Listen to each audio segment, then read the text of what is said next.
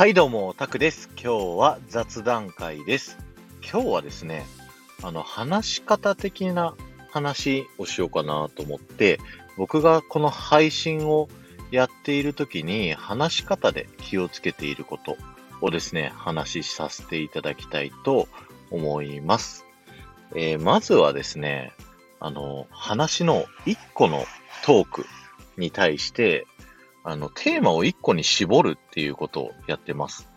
3分から5分の話の中で、いろんな話させていただくんですけど、結論ですね、言いたいことは1個に絞ってるんですよ。というのも、リスナーさん側、お客さん側が、聞いてくださってる時も、結局頭に残るのって1ワードぐらい、せいぜい2ワードとかなんですよ。なので、そんなに必要以上に情報は言わないように絞ってですね、喋るようにしてます。二つ目はですね、全く知らない人に向けて喋るということです。僕が喋ってるディズニーの副音声っていうのは、結構ですね、専門用語がいっぱい出てくるんですね。で、アトラクションの名前とかはしょうがないんですけど、それ以外のですね、システムの名前だったり、場所の名前、物の名前とかは、極力言わないようにしたりだとか、もし言うとしても、その前後にですね、意味をつけるようにしてるんですね。だから今日は、Q ライン、待ち列から聞いてください、みたいな感じでですね、意識をしていて、というのも、人間ですね、いきなり知らない言葉を言われると、んってなって、それ以降の話が入ってこなくなっちゃうんですよね。なので、専門用語のところで、んって止まってほしくないので、話の流れがそのままスムーズにいくようにですね、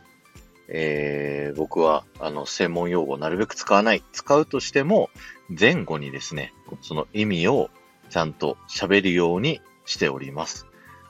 そう。だから知らない人に対してこうだよっていう説明するときって皆さんそういう風にしますよね。なので配信もですね、知らない人を対象にしたようなイメージで喋るとですね、そのように喋れます。で、3つ目はですね、身振り手振りをつけます。これ音声なんで、僕は今ですね、手をですね、パタパタとしながら喋ってるんですけど、これ伝わらないと思います？伝わるんですよ、実は。身振り手振りをした方が、声にですね、感情が乗っかってですね、より、伝えたい気持ちが伝わるようになるんです。その3点を意識して喋ることによってですね、すごくリスナーさんに、お客さんに伝わりやすい放送になるかなと思って、僕は意識しています。まとめるとですね、一つ目は、テーマを一つに絞る。二つ目は、初心者に向けて喋る。なので、専門用語をあんまり言わない。三つ目は、身振り手振りをつけて喋る。というですね、三つを意識しています。僕はですね、毎週土曜日にですね、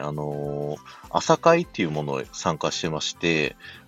勉強会みたいなのをやってるんですね。で、今日も僕が3分間スピーチみたいなのをする当番だったんですけど、このスタンド FM でですね、お話をさせていただいているおかげですごい話の組み立ての練習になってですね、すごく評価が高かったんですよ、おかげさまで。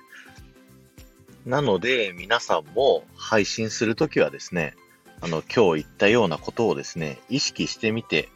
みると、よりいい配信になるんじゃないかなと思います。もちろん、正解は1個だけじゃないので、別に全部を真似しなさいよっていうわけではないですし、あなたの一番好きなやり方でやればいいと思います。今日は終わりです。ありがとうございました。この放送が面白いと思った方は、ぜひフォローをお願いします。また、いいねやコメントやレターなどで参加していただけると、ものすごく喜びますので、よろしくお願いします。